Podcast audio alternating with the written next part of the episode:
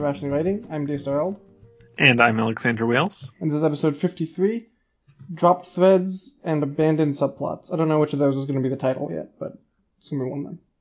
Okay. So, yeah, what are we talking about? So, in contrast to uh, abandoned stories, abandoned subplots are usually extant in the work. Not always, Mhm. but um, like sometimes you'll be editing manuscript or editing a short story or whatever, and you'll you'll find a little gem of something that you thought was going to work, and then it didn't, and and it's sort of left in the work orphaned. Usually, you would remove those, although I guess not always. Sometimes they're just uh, texture Mhm. right? Um, so, to, I guess to start with, um, Chekhov's gun is that uh, a gun placed on the mantel, mantel in the first act must be fired in the third act. Uh, and the inverse of that is that a gun fired in the third act must be placed on the mantel in the first act, right? Mhm. So the first version of that is mostly about um, being concise in your storytelling, right? Like you don't put a gun on the man- mantel as like a as foreshadowing, I guess, or, or just to have it be useless there, right? Mhm. Um, and the second version of that, the inverse of it, is uh, a foreshadowing rule two, right?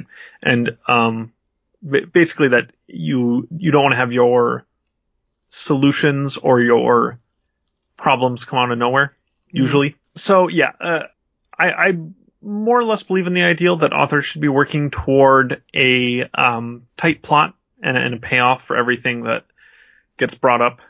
Um, I do not practice what I preach there at, at all. I, I, just uh, Worth Candle is over a million words right now. Like I passed the million word mark, and uh, it's kind of all over the place. And I, that's that's partly the nature of serial fiction. Right. I was just going to say, this is, this is, this is a large part of what serial fiction does. Right.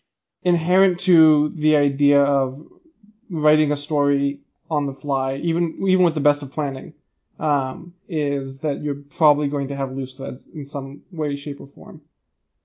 And Yeah.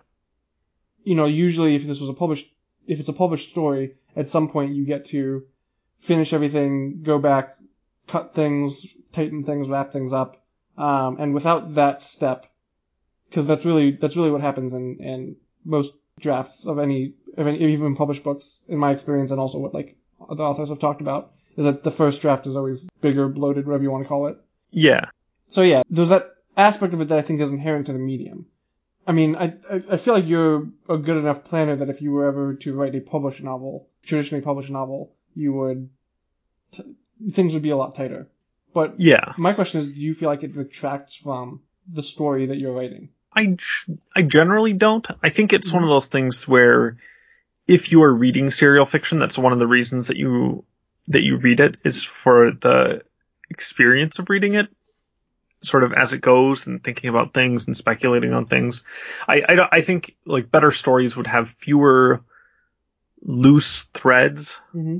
right? Because like if I were if I were writing a traditionally published or self-published novel, I would I would go through and I would remove every thread that doesn't have like a proper resolution, or where the, where the lack of resolution isn't like part of the theme I'm going for, or like uh, you don't have to resolve every thread, right? And some threads and some details can be there just for flavoring, but it, it's unrealistic to have every single plot thread resolved at the end of a story. It, it's kind of uh, a matter of narrative focus, Mhm. but very common in movies, especially because they have like such a short Yeah. amount of story. You know, like 90 minutes is not.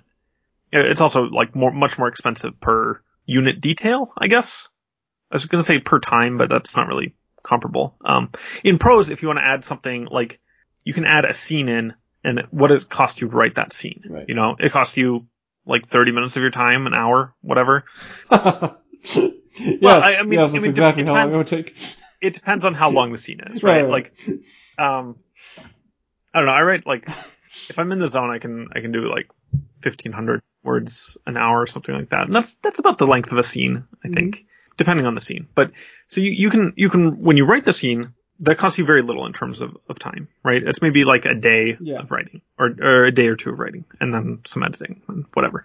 But for a movie, if you're gonna, you know, each shot costs a concrete amount of money. It's a fairly large amount of money and it's a logistical challenge to get every single shot.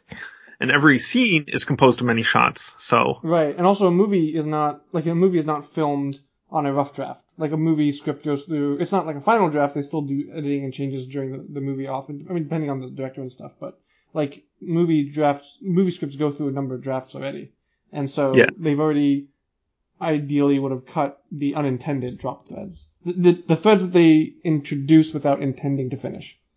Yeah.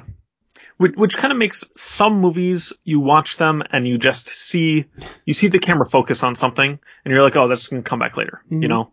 And it sort of rips some of the surprise out of it Yep. and it feels less realistic. Yeah, it's a, it's a hard balance to do even in books, let alone in movies, because the camera draws your your eye much more than any kind of book can. Like, you know, they can do things in, in movies where like something will just be in the background out of focus, and then like people who are just paying close attention will notice it. Um, or they can be real, if, or if they're just really really clever, like at the Prestige, like they can do things like that that you will have that moment of confusion, and then like you'll notice it later on. But for threads that don't that aren't actually like meant to be picked up in that movie at least. Like maybe they're for like sequels or like Easter eggs or stuff like that. Like those are the kinds of things that are really the the question of like what makes a good what what's a good reason to drop a drop a thread versus where, where it's like clearly for lack of a better word a mistake or like where the author should have cut it or like if they had more time or foresight or something like that uh, wouldn't have included it in the first place or something like that. Yeah. I, I guess my, my rule of thumb is sort of like how much you expect a resolution out of a thread, right? Mhm. There's a difference between like a thread and a, like a detail that's brought up, Mhm. right? Like uh, a main character can be, you know, underwater on his mortgage and that has like nothing to do with the plot, right? Mm-hmm. Or, or like, you know, he's, he's got bills piling up or whatever. And that, that's not actually, you know, part of the plot that doesn't get resolved at the end. It's just, you know, Flavor text. yeah, it's it's flavor text or it's it's meant to set the mood Mm-hmm. of the story and it's not going to be resolved, but it's kind of the thing you have to be really careful about because a lot of readers will see those and they'll be like, "Oh, this is going to come back." Right? This Mhm. this this is not just a a detail we're seeing. This is, you know, our brains are these pattern recognition machines and Right. one, one of the primary patterns of story is setup and payoff. And so people will see things and assume that they are set up in some way and then they'll feel let down if there's no payoff to what they saw as setup. So I kind of, I, I don't know, It- it's very, it's a very odd thing in stories, like trying to not put things forward as, as setup Mm-hmm. if you just want them to be background, right? Like, like if you mention that, oh, okay, in Worth the Candle, it's mentioned that uh, Juniper's father is a helicopter pilot, Mm-hmm. and Juniper doesn't really know how to fly a helicopter, but he knows enough to maybe figure it out Right. if like he really had to, and and plus the game would be helping him out. And, yeah, yeah. And so this gets set up, and it's like, is this set up, or is this just background text, or is it actually there just to be subverted? Yeah, well, I mean, for for Juniper, it's kind of it's kind of like it, you know, this is a detail of his life. Right, right. But if it were a detail in a story, he would expect it to be paid off at some point, right? Yeah, and so this is also the kind of thing where like if I was if I was the author of Worth the Candle, my imagination of my my author self writing Worth the Candle would be okay. So this is a background detail of the of the character, and it might come in handy at some point in his adventure, but it also might not. I'm sure you. Well, I'm not sure, but like I'm, I'm more confident that you probably have a planned out answer to like whether or not helicopter writing will ever be relevant to the story. But like the idea of like when you flesh a character out, like there's always going to be some things that are are relevant and some things that aren't. Right? There's always more character than ends up on the page, and Yeah, that's part of also just what what happens when like a, what makes a character feel real is that not every single detail about their life and and you know personality is relevant to the plot. Sometimes it's just part of their character. yeah. And you can, if you have an extremely tightly plotted book, you can have it so that every detail which is revealed to Mm-hmm. The reader is relevant in some way or another. So, so like Juniper does not have a sister, but I do have a sister, Mhm. right? So I intentionally cut my sister out because I was like, okay, like if Juniper had a sister, you know, That would be relevant in some way to the story. it, it would, it would, you'd want it to be relevant in some way to the story. You wouldn't just want it to be like, Well, in this in this story particularly, if it was if it was like a standard isekai, you'd be like, oh, whatever, he just has a sister. Like, you know, that's just Yeah, background right. information. In this particular story, it would it would come up. yeah.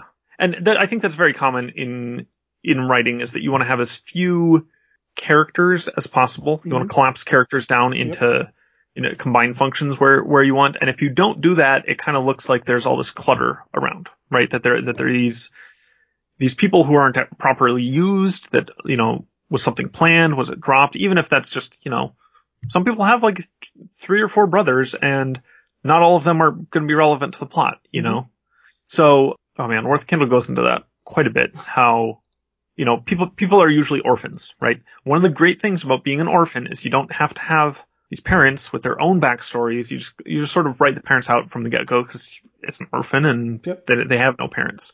And then if you want to bring the parents up later, then they can be plot relevant and you have reason to reveal it to the reader at the same time as the protagonist is getting the information. It's also use- why it's useful to have like few childhood friends, few romances, all that stuff. Right. Yeah, there's I think there there's a section in Worth Candle that goes into why so many characters are are virgins or Mhm. are implied to be because, you know, there's there's baggage from pre- previous relationships that sort of set the tone for a current relationship and if if I, I guess it, it kind of depends on what setting you're in. Um, but it's it's pretty common for previous relationships does not inform anything at all, unless Mhm. it's going to be like a like a serious heartbreak or something foundational to that character that sort of brings them into it. It's it's pretty rare. I don't know. I, I watch a lot of romantic comedies hmm just because it's uh it's like my fe- like if I need to feel good, that's the the genre I go to. But it's if if there are previous relationships, it'll either be an ex who's like super toxic, right, or it'll be a big heartbreak, or it'll be sort of abstracted into this blur of other people who are not individually important. Some, yeah, something disposable, something easily disposable, basically. yeah, it's either it's either going to be easily disposable or it's part of the plot. hmm you know, it's going to be, it's going to be integrated into the plot in some way. It's not just going to be like these three dimensional characters who, yeah, had like three or four relationships prior and each of those they had different experiences with and they took different things out of it and they grew as a person. Cause if you go into all that, that's like a lot of stuff hmm if you just are going into it for the romance. Even if you're not, unless they're all cookie cutter, unless you make them all just kind of this vague blur. I guess the counterexample there is, um, Scott Pilgrim versus the World. They all are relevant in some way, some more than others. But Yeah, yeah, but it's it's a lot of them, Yeah. right? It's like seven evil exes, and but that takes the course of I think it was six manga Mhm. volumes, and they're and they're a little compressed in the movie. It's like it's like one of my favorite movies, but it's a little bit compressed on. There's so such little time given to each of them, Right. but that's kind of that's kind of how people are, you know. That's not for like a teenager. Like three or four prior relationships for someone who is like late in high school Mhm. or like in college or is like at their first job or whatever. That is totally reasonable, but it's not very helpful to the plot if Mhm. those people aren't going to be involved or if that's, there's not going to be like some narrative arc or something to be overcome. And so most tightly plotted things, they'll just either elide it in, some way or, uh, they'll just have that be the, like the first, first experience with love or, or something like that, you know? Yep. Usually you do not have, I mean, there, there are cultural reasons for it too, obviously, right? Mhm. That, you know, people place a lot of importance on like first love or I don't know, stuff like that. But yeah, mostly plots will have as few characters as they need. And if you add more characters, they seem like they should be important for some reason. It shouldn't just be like these random people who are introduced and then nothing is done with them. Mm-hmm. So there's this interesting idea of like what makes for a good side plot, and usually a side plot is something that you want to inform the main plot in some way, right? Like it's related to characters that are important to the main plot, or it's like fleshing out like the narrative theme, or like providing like a interesting counter theme or something like that. Yeah. So there's like a lot of fiction where there will be threads that are moving towards these other aspects of the of the story or world that the author wanted to explore, and those tend to get cut in in traditional fiction, in, in traditionally published fiction. Whereas in the web serials, you have like interludes that I'm gonna. I don't know if this is true or not, but my my perspective has been this has been largely influenced by like Worm and stuff, where like you've got just like these huge amounts. This like the interludes in Worm could be its own novel, and it's most of them are basically just side stories. Like sometimes they're relevant to the main plot, but a lot of them are really just side stories that are like the like the dragon ones have a, their own arc that concludes. A lot of them are just like side characters that you see like a few times, and you know in a traditionally published novel those wouldn't really be included most likely, but those can also be seen some of them some of them don't have real conclusions. Like you don't find out what happens to those characters like you know by the end of the story. And so the question of like is that a loose thread or is that just world building is i think one thing that like i guess there's a distinction for the reader that decides whether or not they enjoy that sort of thing or not yeah and i think there's a lot of in in the readership of web fiction mm-hmm. there's a lot of leeway for just digressions and subplots and you know, I I don't think that I. I don't know. Worth the Candle has a lot of comments on it. I think I've gotten maybe two or three that are like, you know, mm-hmm. just hurry up and get to the end. Right, right. Right. And the rest Whereas of them a lot, like, Wee. yeah, the rest of them will just be like, hey, just be like One Piece. You know, mm-hmm. just just, just go on, go on forever. I could read this for another seven years. Yeah. You know, I could read this for another like two million words. Right. I'm just like, wow, that is, uh, that would be a lot. Yeah. So I've, I've gotten I've gotten comments like that on both sides of that too. I think I've gotten I've probably gotten more comments than you have on the like worry about the story going on too long, mostly because the the published length makes it like hard to imagine that the story might ever actually finish like in a reasonable time. If it, whereas you know if if updates are coming out more often, then like maybe at some point the ending's going to come fairly quickly. But the pacing also makes a big difference in that respect, right? So like if something is kind of trickling out little by little, and something looks like it might be a plot thread, you ideally the, the reader is not feeling like oh well this is just kind of wasted time because it's building towards something that doesn't go anywhere. So I think there's also more pressure in that respect to like make sure that the plot threads matter. And if there was like a um, extended edition, I guess, of of certain novels or like I mean, well actually the Stand did this. The Stand was like 800 pages or something when Stephen King first published it, and then it got really popular and he convinced a publishing house to like release the un- the unedited full version of it, which was like 1100 pages. and there's like a whole bunch of extra like there's like entire character arcs that are just like removed in the original that like get added into this. And so like things like that where like I can imagine if he'd been writing it online where like people would have been like, you know, this is like what was the point of this whole arc that you just did here? Like, you know, get on with the story. Whereas other people would have been like, yes, just more of the thing that I love is more of the thing that I love. Yeah, well, the we talked about this some in uh, I think it was our multiple viewpoints, um, or maybe it was our maybe it was a plotting one. I don't know, but it was basically that some people, you know, more of the thing you love is more of the thing you love. But mm-hmm. for some people, you add in a B plot, and those people are there for the A plot, right? And they read the B plot, and they're like, this B plot. When are we going to get back to the A plot? Yeah, man. Yeah, this is happening right, right now with my story. yeah. So pe- people will be like, you know, I, I, you know, we're getting these these subplots, but the subplots are not what I'm here for. It's, it's the main plot that I'm here for, and the subplots. Not only does do they make the main plot, you know, come out less quickly, but I, it's like, do I need to actually read these because I'm not enjoying them? Mm-hmm. And I think that's, I don't know. I, th- I have been uh, thinking about Glimwarden a lot lately, mm-hmm. which has four protagonists, kind of like three and a half. Mm-hmm. Uh, and I think about that in the sense of like, that's actually a really tricky thing to balance your like three threads or four threads against each other and sort of, cause some people, some are, are like some week they'll get a chapter and it just won't be a chapter that they care about. Yep. Right. So there's, there's definitely, there's, I think, I feel like there's like more allowance for it, but also more risk involved. And yeah. like with with the with the greater allowance due to the medium, there's there's more risk of like losing readers or having readers not not be interested in um, what's going on in like parts of the story, and which makes the challenge really making sure that if a if a plot thread is is relevant and you do decide to abandon it, like it, it should be for a good reason. Like if if a plot thread was written into the story not with the intention of it, you know, not concluding, but like you change your mind or something like that, it it it does feel like it kind of limits where you go with the story or where you go with the with the subplots because you want to make it so that the things that you wrote before are still important in some way. And Yeah. that's you know, you hopefully you, you included it in the first place because it was important. And if like something changes, like oh well, that's actually not as important as it was, as it was going to be before. Like oh, I just had like a way better idea, and now it doesn't really need that thing anymore.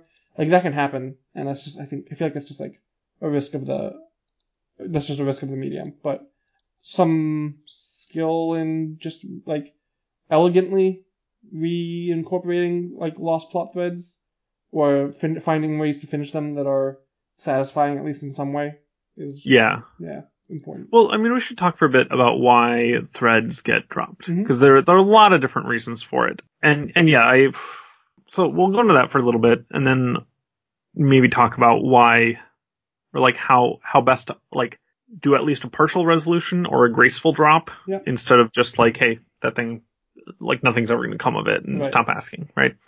um, so why threads get dropped? Sometimes authors will set things up without knowing what the payoff is Yep. and then the, the time comes and they just they're like, oh shit, I need to do like thematically appropriate payoff for this, hmm and they have no way of of you know I, I imagine that's the first thing they think. I need to find a thematically way, appropriate way to finish this. And then once they fail to think of that, they're like, I just need a way to finish this. And then once, if, if they Yeah. fail at that too, then they'll be like, I just need to ignore this. I'm looking at Battlestar Galactica right now. Yeah. In my mind's eye. yeah there there, there are a lot of times when that happens, uh, especially the J.J. Abrams Mhm. mystery box approach to storytelling, where you just oh mysteries are so great and I, I'm just gonna set up this mystery and everyone loves mysteries, but what people really love conclusions too. hmm I've actually heard that for uh, the best for mystery novels, one of the easiest ways to write one is to just write the mystery novel, and it gets to the end, and you decide who did it, and then you go back Yeah. and you remove all contradicting evidence, hmm and sort of I, I don't know if that's actually the best. Like it seems like it'd be easy in some ways, like very editing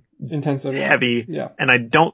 Yeah, I, I don't think you would get as good a result out of it. But it is one way to write yeah, a mystery novel. And in serialized fiction, you can't do that. You can't just like go back and remove all contradictory evidence because Mhm. people have already read the contradictory evidence, Right. you know? So you get like things that you, you have a risk of introducing plot holes. That is also, so yeah, uh, biggest and probably worst, Poor poor plan. planning. Yeah. Is a, probably the biggest reason why plot threads get dropped. Well, okay, so there are different forms for planning, right? Uh-huh. but yeah, the the big the big one is when you just don't know what your resolution is going to be.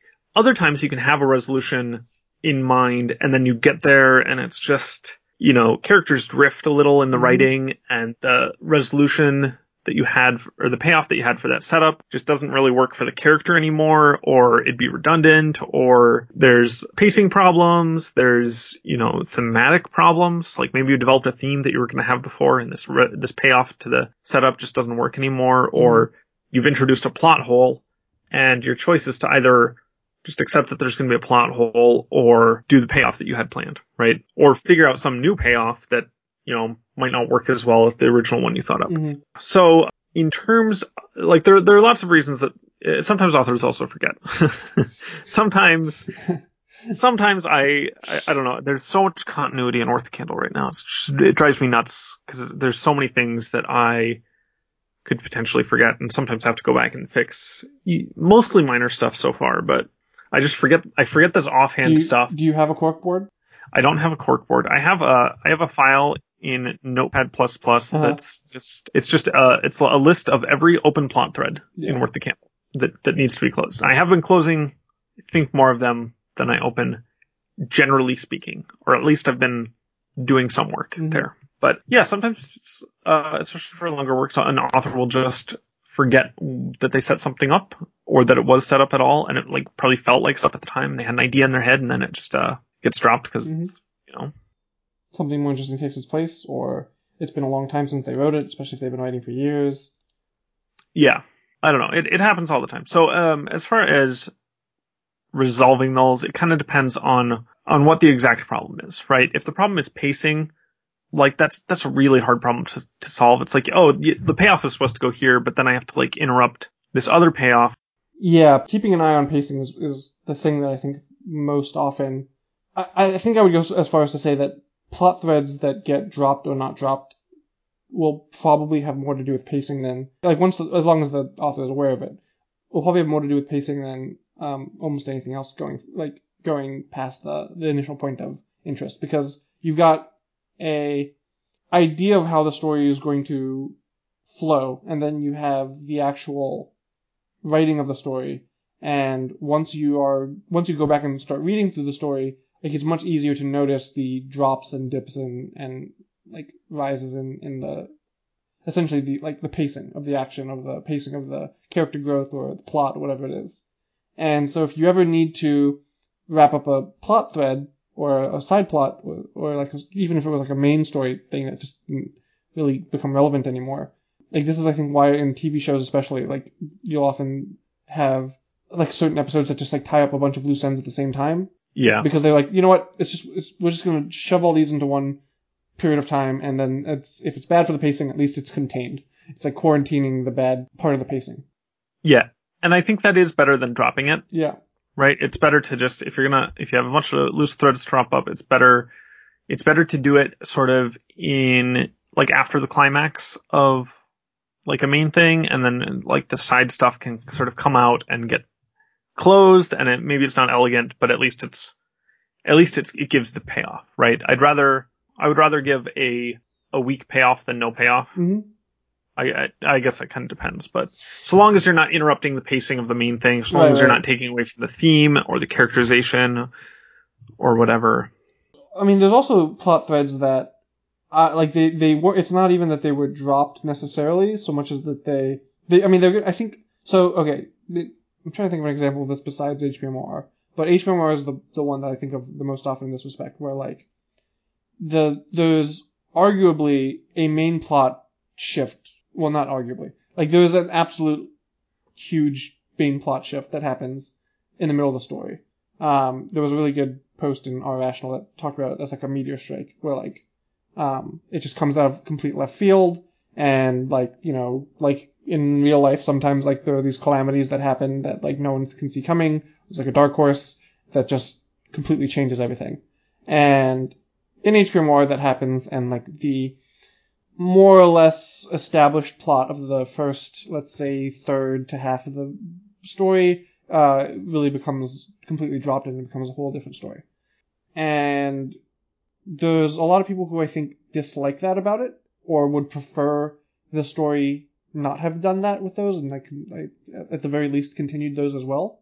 Whereas there's a part of me that also feels that way, but also I feel like it's this. These were not dropped plot threads; these were plot threads that just could not be resolved in the story, and they were not meant to be.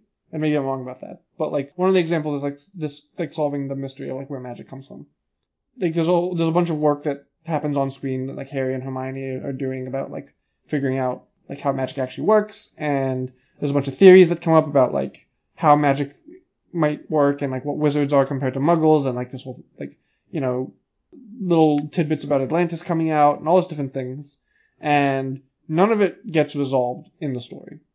And I think that's intentional and I like it that way because it's noted multiple times in the story that it would be absurd if these things were suddenly discovered and solved by someone who's been in the magic world for like less than a year. Yeah, I think, I think you can drop threads for effect, Mm-hmm. which arguably is what's being done there. Like it's hard to, Yeah, it's hard to know for It's- sure. obviously. it's hard to know for sure, but, uh, you can drop threads for effect, but some people are still going to be like, upset.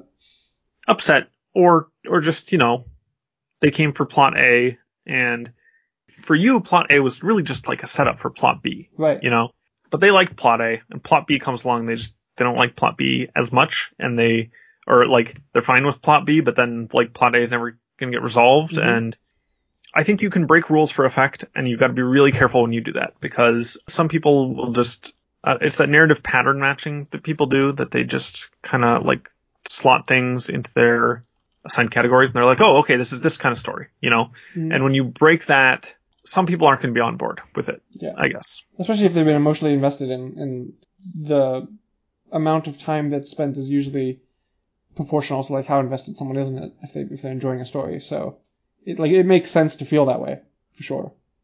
Yeah, I actually get that with Worth Candle occasionally, Mhm. where people are like, "Oh, you know, I came up for this, you know, this lit RPG stuff and like conquer the world stuff," and I I tried to signal as much as I could that it would not be that kind of story, right? Yeah. That that it would be a little bit that kind of story, but mostly not that kind of story. And I, but it's you can't just. I don't know. I think people will put up with a bunch of stuff that they don't like to get the thing that they do like, Mhm. and then eventually, if they just are getting very little of the thing that they originally liked, and it's all stuff they didn't like, then then they're just gonna leave, uh, which is fine. But I mean, that's why you I, signaling is, I think, one of the hardest things to do, especially because it's partly marketing. It's partly you want to like tell people up front in your blurb, this is what kind of story it's going to be. If you're not on board with that, then, then just leave and go read something else. You know?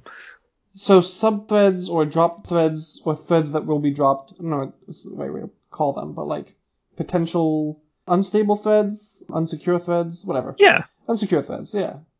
So unsecure threads as signaling is also an interesting thing. Where like early on in my story, I had um, an interlude with. The, actually, the very first interlude was with Laura and Red's mom was just like you know in the room with Professor Oak and, and his granddaughter, and they were like there was like the news in the background, and there was like five, four or five things that were mentioned on the news as they were talking, and so like there's these things that like are mentioned on the news, only one of which is actually really plot relevant at all and that's like it takes center stage when that's plot relevant. Yeah. Like it like that's everyone everyone suddenly pays attention to the news when it's plot relevant. And the other things before it are things that like are kind of you know they're they're kind of like people I, I can definitely see people reading and being like oh is this going to be important is this going to be something that they have to like deal with is this like a, a thing like that like one of them is like a, a small like nod towards like an, one of the later interludes that comes up with the crime in Fuchsia City um but like they're really just there as as world building, but they're they're they're world building towards a message that I wanted to communicate earlier, kind of like you said, where I'm like I'm trying to communicate that this is not a safe Pokemon world.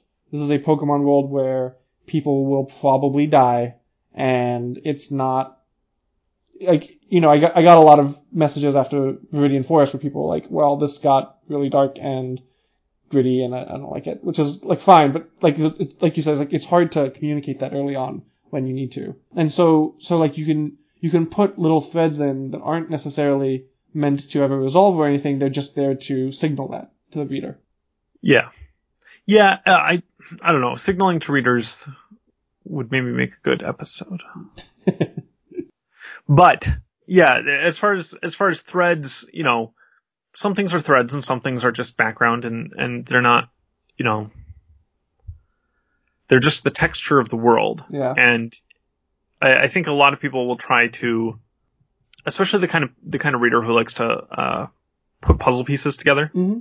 They will look at these like offhand references and to like things that are in, in the world that exist in the world for, you know, not because they're a plot thread necessarily, they're just a texture of, how the world is, Mhm. and they're, they're meant to give the flavor of the world. And they'll look at these offhand references and they'll think, oh, this is going to like come back. Is going to be important. Right. It's going to be a plot point later. And like sometimes those do, details do come back, but sometimes they're just, you know, those are just the name of the guy who invented that thing. You know, he's not, it's not a clue. It's not, Or they're episodic plots. Like well, yeah, yeah, I have I have a reviewer who described Pokemon as essentially like a, a written out TV show where it's like just there's like episodes and these episodes have like subplots, sub arcs, and, and that's fairly accurate. I mean, like most you know most stories that have like acts are like that too. But like in terms of when you get to a city and there's like this like intrigue about like the mayor and the museum and like stuff like that, it's like it's not necessarily a book wide or story wide plot, but its resolutions and its resolution is similarly not going to be necessarily as big as like a, a story wide plot would be. But it's Oh, yeah. it's just Yeah. It's just it's just going to resolve in a fairly not like a fairly day to day kind of way. It's going to it's like it, there's going to be a resolution, but the resolution is not going to be like exploding in your face. Uh, and there was also I've gotten comments where like people like you know I was expecting like people to, them to have to like get like chased out of the city by like an angry mob or something like that. And like it, that would have that could have been like a way to do that, but the reason that reason that thread was put in was not to to make it like a, a major plot element. It was just to have a thing be going on that would inform the the challenges they were facing while while they were in the city. And that also is that also is a challenge that comes up with multiple characters. Like I'm not I'm not writing it as well as I would if I had like more time and energy and, and like the ability to go back and edit and stuff like that. But like it's definitely a part of what happens when like you've got multiple multiple main characters that each have their own plots going on at the same time. Yeah. Yeah, the more that you add to any story, the less you can expend on any individual thing, which is Mhm. kind of kind of a shame. Yeah, and there's Yeah, things, there's things like like there's a there's there's like a, a chapter where they learn about carbon dating, and like this is relevant to the wider plot of the story, but it's not going to be relevant in, for like another 30, 40 chapters at this point maybe. So like it's just it's one of those things where it's like, well, this is the best time to put it in in the story, but pacing wise, it's definitely not. So like what I I probably have changed that in retrospect maybe, but like it's still it's just what it's just when it would when when when it fits in, it, it, it it's probably going to be seen as a drop thread for the majority of the story, which is fair because it kind of is. It's just not it's not time yet. Yeah.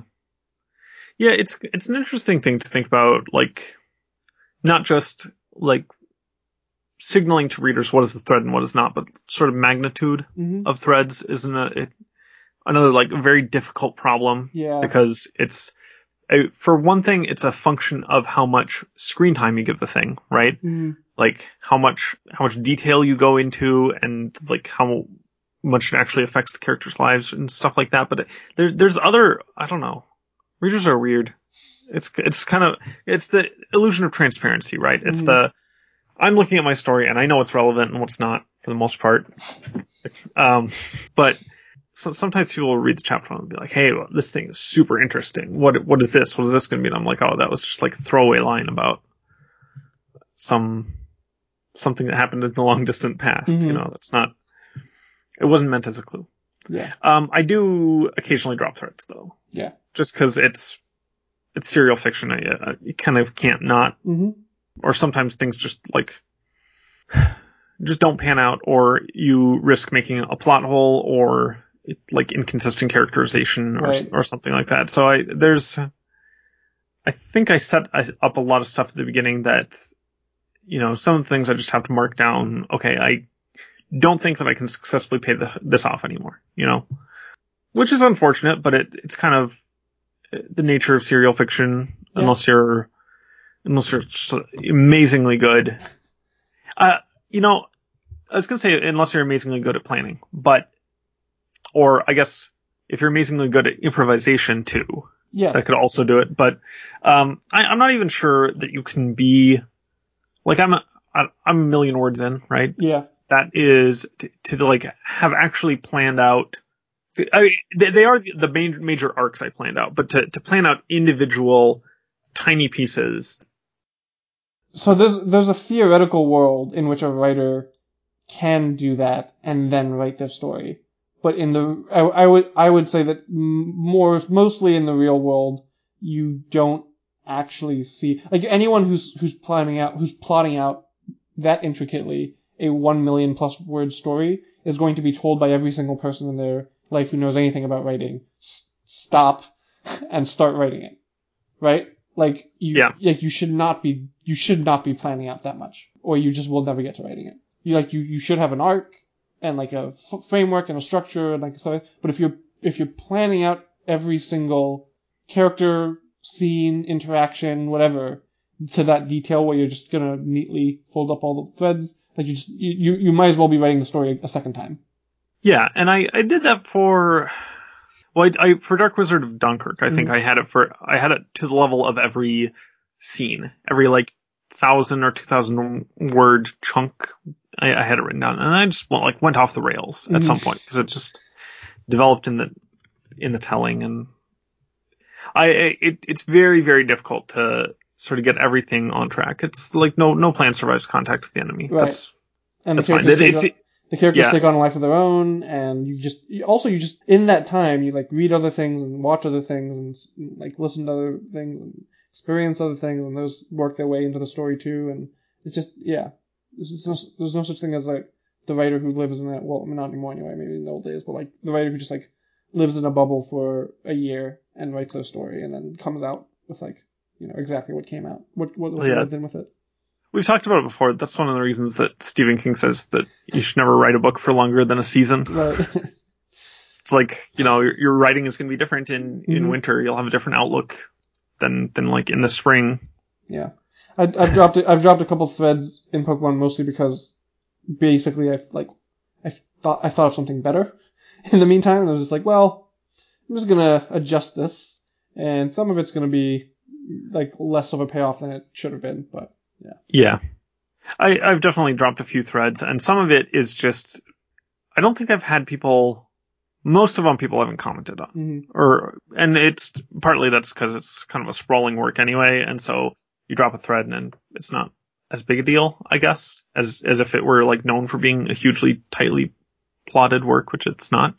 It also helps how popular or how like emotive the thing itself is. So like if you drop like this goes back to like the the size of the thread or the the, the primacy of the thread or whatever you want to call it, right? Well like like the, one of the threads I dropped was like with with like Red Spinarak. Like Red Spinarak was gonna be like a much bigger thing for him, like his interaction with it and the companion with it, but like Spinarak is not a super popular Pokemon. so like I don't think anyone was reading it like, oh yeah, Red and his Spinarak are gonna get this like um, he's gonna like overcome this thing with it and it's gonna become like a it's gonna evolve into Ariados and like be like a very powerful companion for him. Like no I've never received a single comment of anyone like what happened to Red Spinarak? Why isn't he spending more time with it?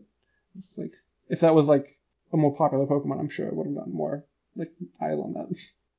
Yeah, yeah. I also have dropped threads for dramatic effect. hmm I don't know. I it's one of the things I think I think about sometimes, especially because I have somewhere somewhere I have this list of like open threads, things that I don't want to get to the end and be like, well, I just wasn't able to do that. Yeah. But it's I don't know. It's hard. Writing's hard, guys. Writing's hard.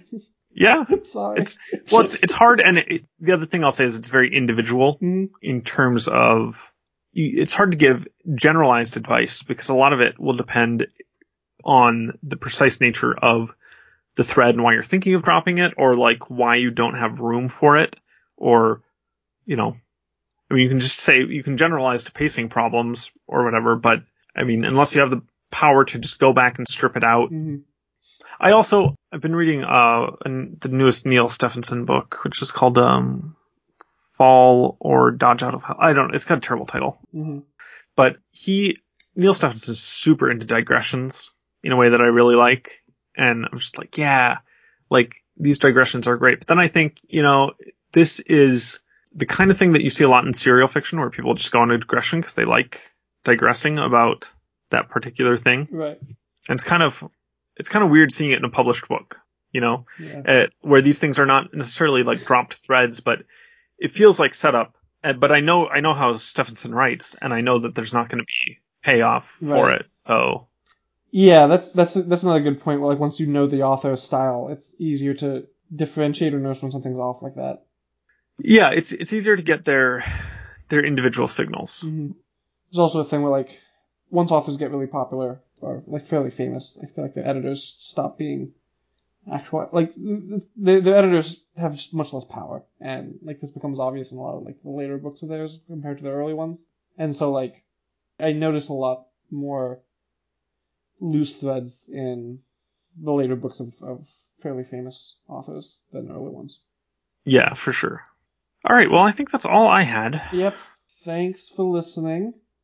Let us know if there's anything else you'd like us to talk about. This is going to come out in like November, probably. But um, Okay. yeah, hope you enjoyed the episode. And that's the ending sound. Oh, I finally found my my list of. I wasn't looking very hard, but I finally found my uh my list of plot threads. You want to talk about it? No, not really. Some of these I'm just like, what the fuck is this thing? I mean, the biggest thing that happens when I reread my story is that I will occasionally be like, oh yeah, that is a thing that I was planning on doing more with at the time. Yeah. And yeah. I clearly have not updated this in a while because I think that's done. hmm That was intentionally dropped. Oh, well, I'll I'll tell you about it, but uh, it doesn't need to be in the podcast episode. But there was a whole there was going to be a whole thread where Fenn gets a book called The Hand. No, not the Handmaid's Tale. It's the Prince and the Handmaid or something like that. Mhm. But it's about um someone getting poisoned, and there's gonna be like this poisoning arc, and I'm like, yeah, this is such a good idea. And then I just, I just didn't. oh, I, I I was like, oh, I could include this, but it's gonna be Do you feel like you just good. you, you feel like you just lost the passion for that for that subplot, or like something else basically made you realize it wasn't important, or wasn't? it. It was gonna serve a character development function, and then mm-hmm. that function happened anyway. Yeah. And yeah, then yeah. I was like, oh, this is does not need to be. Yeah, the, the, I mean the pacing thing also like it is so. Oh, I'll probably edit this into the episode too because it was actually so. Aiko, the character, was obviously meant to die. You know, I, I knew I knew she was going to die when I when I wrote it. There was like part of me that was thinking like, okay, maybe you know I can find an interesting way to like get this thing across without killing her, or like do some like partial killer kill off way or something like that. You know, Pokeball use or something like that. But like I, I was planning on having her essentially written out by the end of the Zapdos attack. Yeah. I introduced her at the end of them leaving Cerulean City, but she was originally going to be introduced when they arrived at Cerulean City. And there's a chapter where Blue fights a uh, gym member with like a Totodile, and his Wartortle like fights it and like gets too aggressive and like bites it and stuff. And um, that character was actually going to be Aiko at first, and then like there was that was a lot that was around the time when I started realizing that like a lot of the pacing was like being pointed out as like erratic, and I was trying to do a better job of like concise, more, making the story more concise, um, and getting like through the plot points earlier. And so like introducing Aiko would have been just like kind of breaking the pacing of the of the city quite a bit because she wouldn't have really done anything interesting while while they were in the city. And so I just basically um, edited that part and made her just like more of a generic trainer that's there at the at the gym, and then introduced Aiko like when they went to get their bikes. And so I guess the kind of thing where with more planning or, or like time or something, I probably would have maybe still introduced her and then just found a better fit for her in the city that wouldn't have intro- eh, like slowed the pacing down as much or something like that. Or if I just decided not to care about the pacing in that particular way, it wouldn't have, it wouldn't have been as big a deal. Yeah. But yeah, so like that, I feel like that section, then that battle, it feels like in my mind like a loose, loose thread because it doesn't, it doesn't have the importance that it did when it was Aiko. Yeah.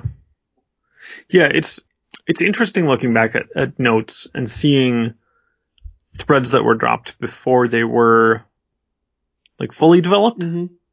Because I don't think anyone's ever said to me like, "Oh, there's like this book and they talk about it a lot, and it's about this poisoning, and then no one ever gets poisoned," which is actually not true. Like people get poisoned for sure. Right. Uh, but um, Poison. I No, mean, no. po- poison gets gets poisoning gets um uh foreshadowed out of character, like as a way to deal with super powerful characters so often that like Yeah. at some point, of course, it has to happen.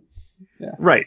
Well, that, that's the other th- the part of the benefit of being sprawling is that like anything can look like Right, foreshadowing. right, right. even when it's not, it's like, like, oh, this was mentioned offhand, you know, like five different times within the text. Um, which is nice, but, uh, no, the, the, no, it's kind of funny the things that people see as dropped threads and Mhm. things that they don't, but there, there are things that I know are dropped threads that were just like sort of brought up, you know, that, that were at least obliquely brought up and there's some vestiges of them left in the text and then Mhm. I just never did anything with them because I there's a whole thing. Um, it's like book two. There's going to be a showdown in Cheese Factory, and so this Cheese Factory like gets a mention. Yeah, you mentioned. I, I think. I think we talked about this before. Yeah. I, I've, I've, I've, definitely mentioned it before, um, but it's like no one, no one has been like, hey, what's up with like this? why, why what's up with this? tangent about cheese? Yeah, Why, why do we learn so much about how milk and cheese in this in this town is made? well, and it, I think it's It's good. It's It's, good world development. it's it's good world film. And it's also like I do a lot of digressions anyway, Yeah. and so it gives me more leeway to have things come up that were planned as foreshadowing Mhm. or uh, set up for something else later on. That, that's not really a setup payoff thing. It's more like you establish this as part of the world so that when you use it later, it doesn't like blindside people Right. completely. But yeah, I actually don't have that many things left on my list. If I if I tab out all the ones that, yeah, there's not actually that much left of Worth the Candle in terms of like payoff, I guess. Yeah. I mean, there's, I, I imagine there's like a list of, um, end heads that you have that you have to like check every time they're in a conflict of any kind to make sure that you're not like overlooking something like really obvious that you gave them Yeah, chapters ago. Well, and then there's, I think there is one that I need, I just need to retcon out because I, I, I didn't forget about it. It's just like people assume it's better than it is, or I, I need to, there, there, there are, uh, like one or two continuity issues right now that I need to go in and fix because either they feel like they're underutilized and then people, you know, hmm I, it's one of the most common questions I get is like, why did X not do Y? Right, you know? right, right. Which, which you get in, which you get in a lot of different stories, but especially one like this where it's such a high focus spent on like min maxing. Yeah.